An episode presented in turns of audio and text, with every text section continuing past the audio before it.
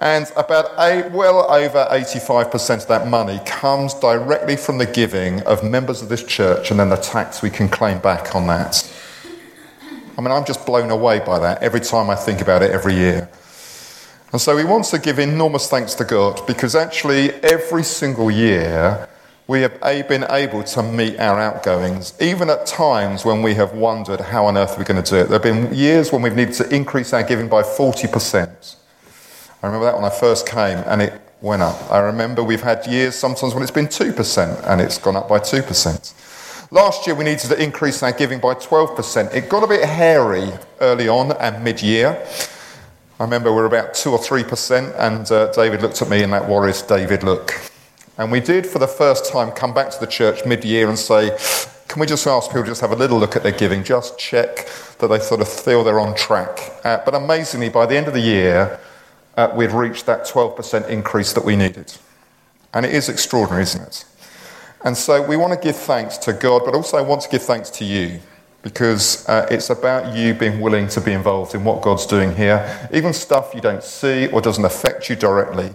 That commitment. I know some of us don't live locally in the village, and yet you commit to stuff that goes on here, and that means an awful lot. So thank you. Uh, there are some good things as well that TC, the, the community centre, has been paying itself really well, and that's been great. We must be careful because we can't always rely on it, we can't just presume it, so we've just got to keep uh, uh, working hard at that, but that's really, really good. I mean, the overall uh, sort of uh, take home from this year is that we need to increase our giving by a kind of 2 3% in that kind of region. Now, what I just want to say is this that is for the stuff we can absolutely see. But do you remember Donald Rumsfeld had this wonderful phrase where he talked about the kind of known unknowns and the unknown knowns and the known. No, do you remember that? Some of you remember that. Well, we have some known unknowns. That is, uh, we have an inspection every five years of this building, uh, which is an old building, and that inspection tells us what work needs to be done over the next five years. What's urgent, what can wait a bit longer, and what can wait perhaps five years before it's done. We, have, we are waiting for that report to come, so we do not know how much it's going to cost us to do the ongoing repairs. You will be aware, if you've been here sometimes early in the morning, that we have some leaks in our roof. We don't believe it's a take the roof off and put a new one on job, otherwise I'm out of here. no, we're not. no, we're not. No, we're not. But um, so there will be stuff to do, as there is. It's an old building, and we've been we're stewards of it for the time that we're here, and it will get passed on to others after us. So um, we don't know what that will be. Some of that could come out of our building reserves, but we may need a bit more. Also, there are other things we've kind of had on our wish list for a while, which we've not been able to do, and I'm not write. I want to just say one thing, especially for those of you who perhaps are not brought up in an Anglican way of thinking, which is a very strange way of thinking, which is that uh, we do, the way the Church of England works is that we put money into a central pot out of which clergy are paid. So we put money into the central pot, uh, but you will notice that we put in over twice what it, the amount that is needed to pay for me. Uh, it doesn't cost over 100 grand to pay for me you will be pleased to hear. um, what it means is that those of us who are better off, not just socioeconomically, but we are you know, one of the biggest churches in the diocese numerically.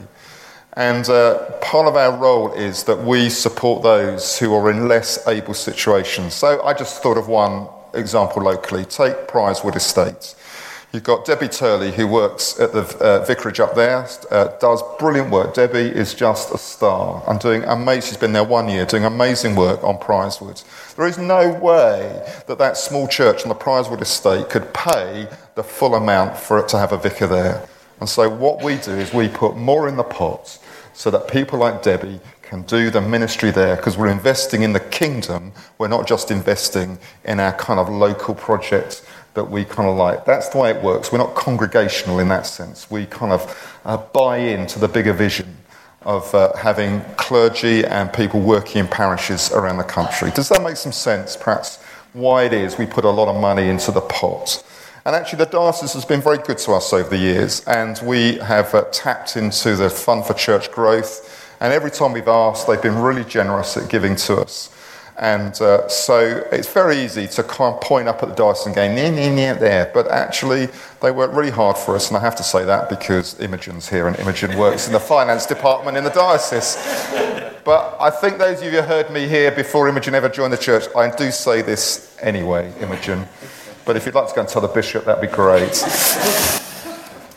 Everything I've said, I mean. But does that all make sense to people? So uh, that's the finances. So we're not embarrassed. That's the way it is. So please read it, have a look at it, and then perhaps in the light of what I talk about in a minute, then we make our pledges. There won't be an official pledge Sunday. We've worked out most people don't bring it on that Sunday anyway. So just whenever you filled in your form, please can you uh, pop it? There is a box over there, or stick it through the door at uh, the um, community centre. But do try and remember to do it. Even if you're going to give the same, you may need to give less. Maybe your circumstances have changed, that's fine. Or maybe you can give more. And it isn't just money, of course, uh, as I'll say later, it isn't just our money. And also, it isn't just giving to this church. You know, you may give to other kingdom related activities, and that's fine too. So please don't hear me just saying, got to give to the church. Uh, it's, uh, we're to be, it's wider than that. It's about giving to God's kingdom. My son Solomon, the one whom God has chosen, is young and inexperienced. The task is great because this palatial structure is not for man but for the Lord God. With all my resources, I have provided for the temple of my God gold for the gold work, silver for the silver, bronze for the bronze, iron for the iron, and wood for the wood as well as onyx for the settings, turquoise, stones of various colours, and all kinds of fine stone and marble, all of these in large quantities. Besides, in my devotion to the temple of my God, I now give my personal treasures of gold and silver for the temple of my God over and above everything I have provided for the holy temple. 3,000 talents. Who is willing to consecrate himself today to the Lord? Then the leaders of families, the officers of the tribes of Israel, the commanders of thousands and commanders of hundreds, and the officials in charge of the king's work gave willingly. They gave towards the work on the temple of God 5,000 talents and 10,000 darics of gold, 10,000 talents of silver, 18,000 talents of bronze, and 100,000 talents of iron. Any who had precious stones gave them to the treasury of the temple of the Lord in the custody of Jehiel the Gershonite. The people rejoiced at the willing response of their leaders for they had given freely and wholeheartedly to the Lord. David the king also rejoiced greatly. This is the word of the Lord. Thanks be to God.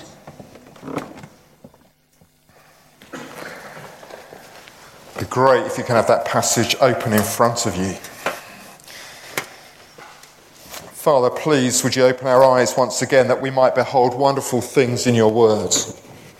But Father, we need you then to motivate our wills so that we might respond just as the people of God responded then, joyfully and willingly.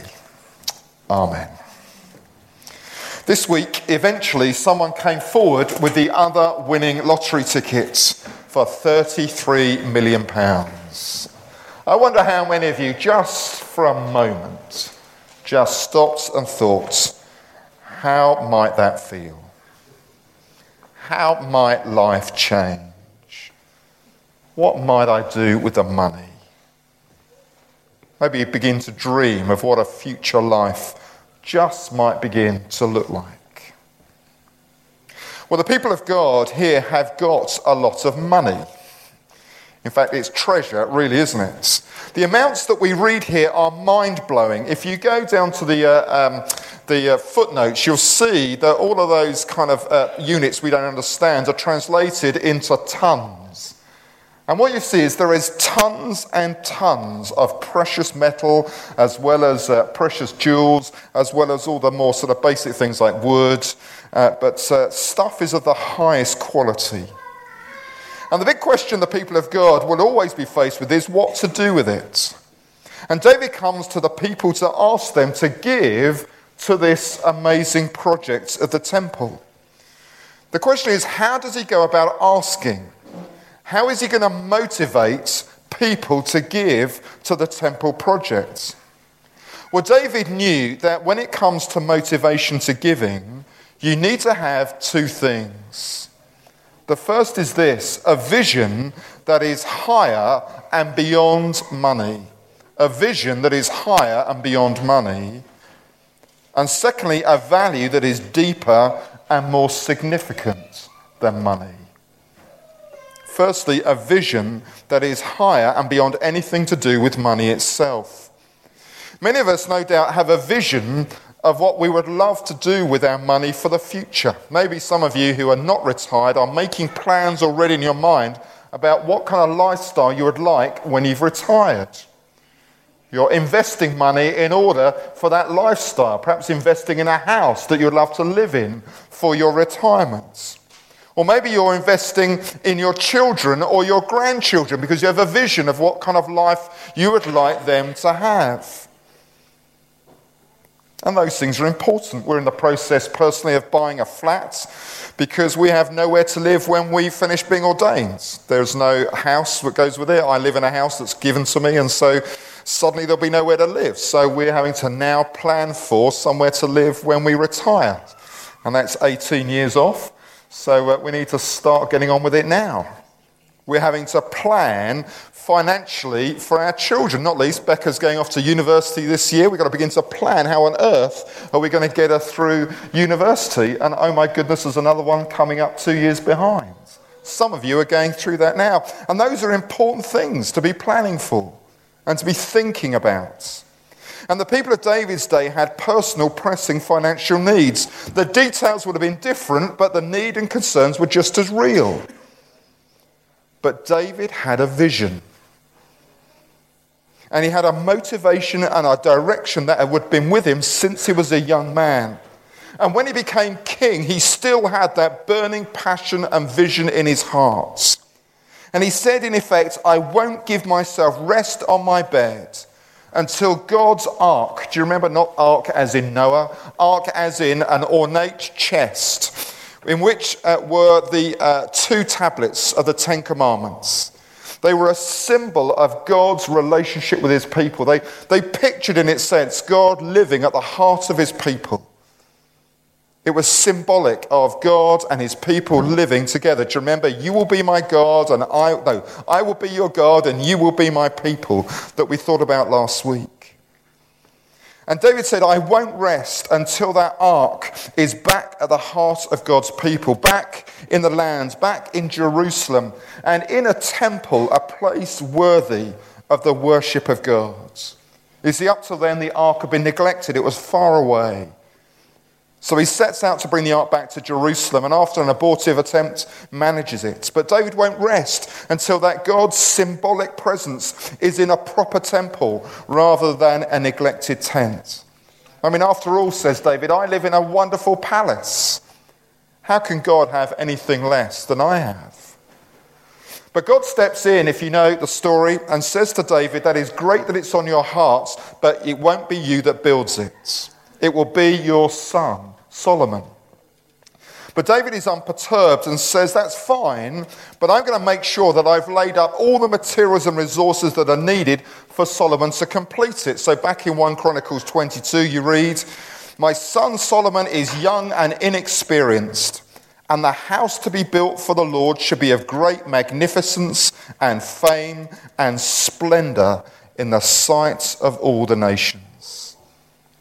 You see, he has a vision a vision of a temple, a vision of something that declares to the world the magnificence and fame and splendor of God. And so here is David in chapter 29, towards the end of his life, giving his kind of last orders. He wants the people to involve themselves in, in fulfilling that amazing vision that he has. But how's he going to motivate them?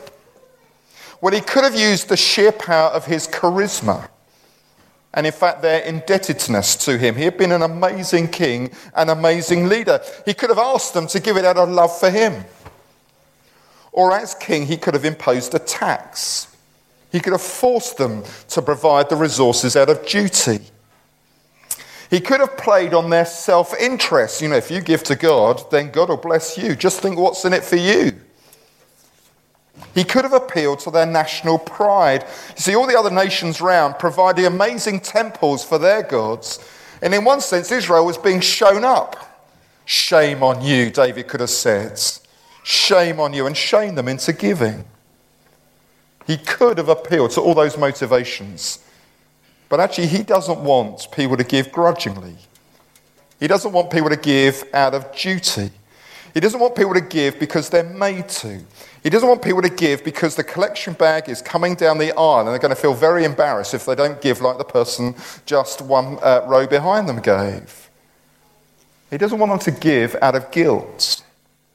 He wants them to give out of gratitude that is sparked by a vision of the greatness of God and a passion to glorify God. So in verse 1, we read, This palatial structure is not for man, but for the Lord God. Verse 9, they had given freely and wholeheartedly to the Lord. They hadn't given to David, they hadn't given to the temple project, they had given to the Lord.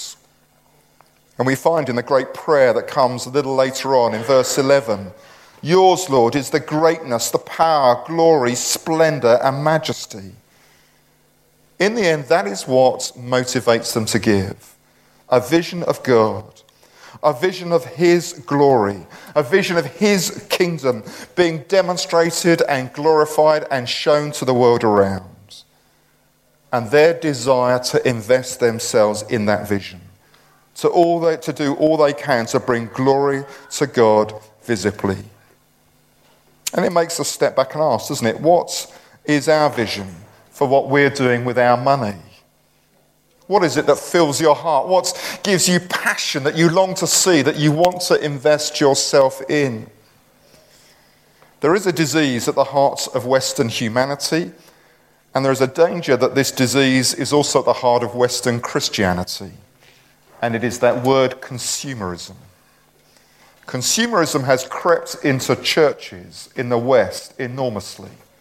We become consumers when we come to church. That is, we want certain things that we want. We want things done in the way we want it done. It's, and therefore, if it doesn't suit me or fit my needs, well, then I'll go somewhere else that suits me or fits my needs. It become, we become consumers. And also, there's a danger that so there is some research in America that says that the way people give in churches is becoming the same. There is a sense in which we give for services rendered. I'm giving and I expect certain things back in return. We're almost paying for the services provided. Now, listen up. It is absolutely right that as a church, you hold the PCC to account for the way that money is spent in this church. The annual meeting is the key moment when you get to hold the church council and the leaders of this church to account for the way that the money given is spent, and that is absolutely right. Because we have been given a responsibility to be good stewards of that money. So please don't hear me say that you shouldn't do that. But stewardship isn't payment for services rendered. Stewardship starts with that sense, as David speaks about later in verse 12, that God owns it all anyway. All things come from you, and of your own have we given you. We used to always say in churches when I was growing up.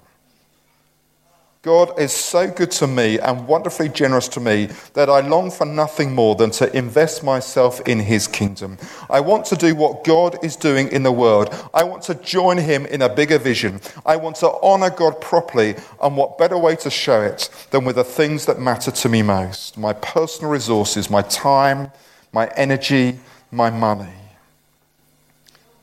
Godly giving has an overwhelming vision of the greatness of God the greatness of his kingdom, and the deepest desire to invest ourselves in his kingdom project.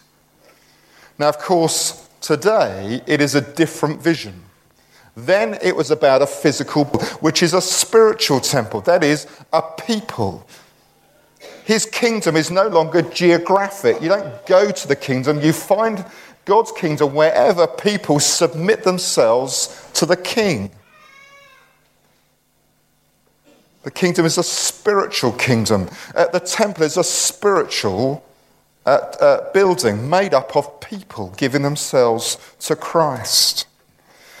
And yet, the truth still remains that it is through the temple that God's glory is declared to the world around. Therefore, how is God gloried today? Through us. How does God's name proclaimed in this world? Through us. How is God's fame and magnificence and splendor declared to this world? Through us. Now that's scary, isn't it? But God doesn't have another plan. We can't just say, well, let's leave it to those old buildings and we go, oh, wow. Because they will go, oh, wow. But it won't lead them directly to Christ. It won't be where they see God in action. They see God in action in us and through us, His church. And therefore, we are investing in what God is doing here. And that's why the last two weeks we've been talking about our vision. And I hope you've grasped it. And I hope if you've not been around, then uh, you'll begin to read the stuff and download the podcasts and listen so that you're part of where this church is going over this year. That uh, at the heart of God's plan, as we saw in Jeremiah, is that men and women and children might be reconciled to Him through knowing the Lord Jesus Christ. And we've said there are four elements. This is where you need to start getting worried, everybody. Eight o'clock, no one remembered any of these. I told you last week I'll be testing you. Only excuse is if you weren't here last week and you've been so ill all week that you haven't been able to listen to any podcasts or read any bits of paper. So, what are the four elements of our vision for this year? The first one is numerical growth. The second, they're all two, they're all two word phrases. Numerical growth. Second one, joyful worship. Third one, Strong community. Fourth one, devoted leadership. Oh, much, much better on eight o'clock. But still, but you still need to learn it because uh, we need to know that in and out.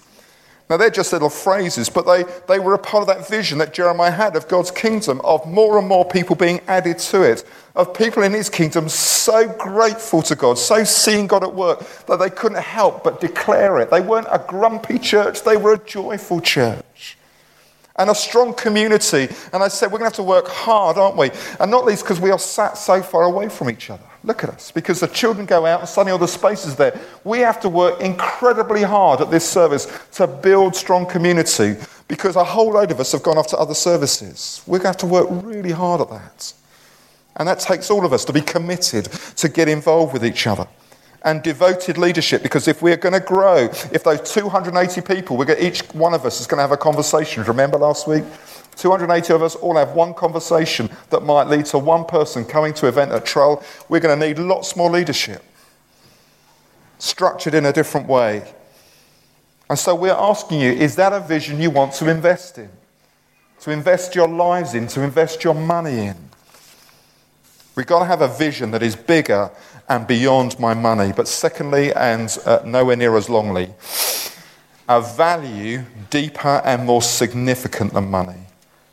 Jesus spoke about money a lot.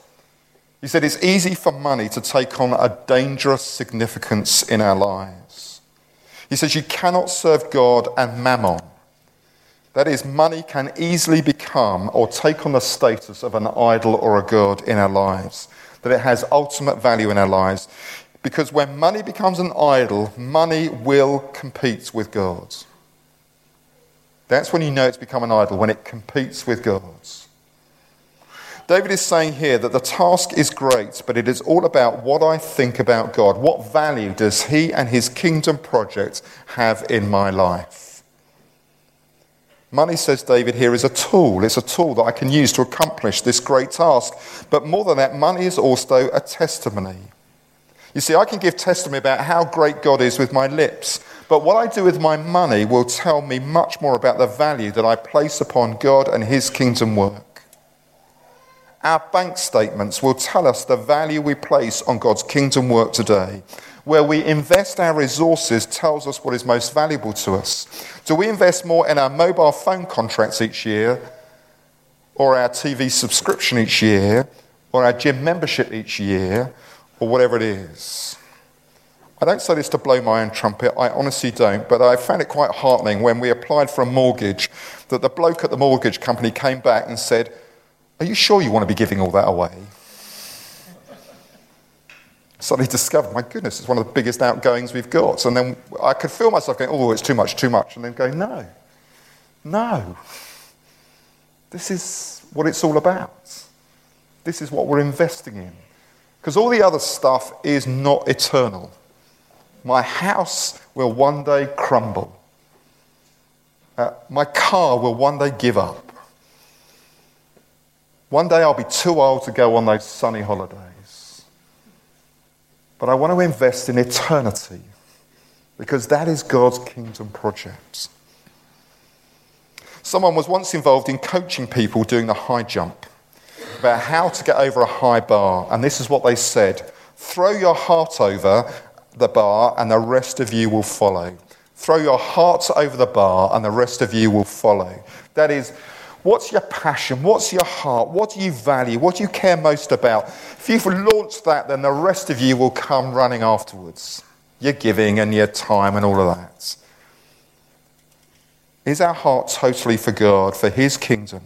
Well, if it is, then the rest of our life, our giving, our time, our money, our care, our compassion, even when life is very, very pressured, as it is for many of you here, I know now, it is time pressured, it is money pressured. I know that and I fully understand that, and we experience exactly the same. But in the end, we have to ask what do we value most? What is our bigger vision? And then start to redirect things in that way. And what is the key here, I find, is the response of the people. It tells us so much about their hearts. Verse, 10, verse 5, David says, Who's willing? Who is willing to consecrate themselves to the Lord today? And that word willing means volunteer. It comes up nine times, the same word. It's actually translated slightly differently. You get generous and things like that, but actually it's the same word, willing. And the volunteer word there has a sense of rushing to the front. You know what it's like, especially in churches when we get older. Uh, uh, can anyone volunteer to help with? And we all stand in a line, or we take a step back in the hope that someone else will remain at the front. Okay, ours is generally a kind of, oh, no.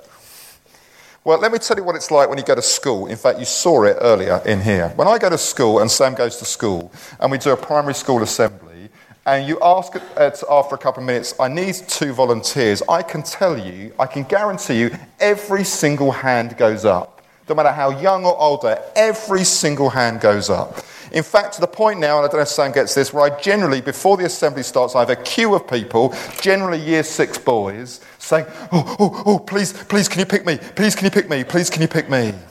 That is how that word is translated. It is me, me, me, let me do it, let me do it. That is the kind of giving that's being talked about here. And do you remember in the New Testament, the Macedonian church who were struggling because of suffering and struggling because they were so poor. And we're told they pleaded for an opportunity to give to the church that was struggling over in Jerusalem. The Macedonian church were like primary. Nine times. Verse 6, they gave willingly. Verse 9, they rejoiced at the willing response that they gave freely. Again, it's the same word, willing. Verse 14, they gave generously. Again, it's the willing word. Verse 17, all these things I've given willingly. It is not the amount that matters. Sam is absolutely right. We do not teach tithing in this church. And the reason we don't teach it is because it is not biblical. It is Old Testament, but it is not New Testament. The New Testament does not tell us how much to give, it tells us how to give. It talks about willingly, delightfully, with generous hearts, deciding with God what we're going to give. There is no rule, it is about grace, it is about the hearts. For some of us, that could be 10%, 2%, it could be 60%. Who knows? The key is that we sit down with God, and that is why the woman that uh, Sam was referring to earlier in a sense, was behind the story that she told with the children was a little lady who gave a couple of pennies. But God said she will be remembered forever for her generosity. Didn't matter how much it was, but the heart said, I give everything to you, God. The last two weeks, I hope you have seen a vision of what God is going to do here that excites you. And so I ask you, will you invest yourselves along with me, investing your money and your time and your energy in that vision? And will you do it joyfully and delightfully and willingly and wholeheartedly? Amen.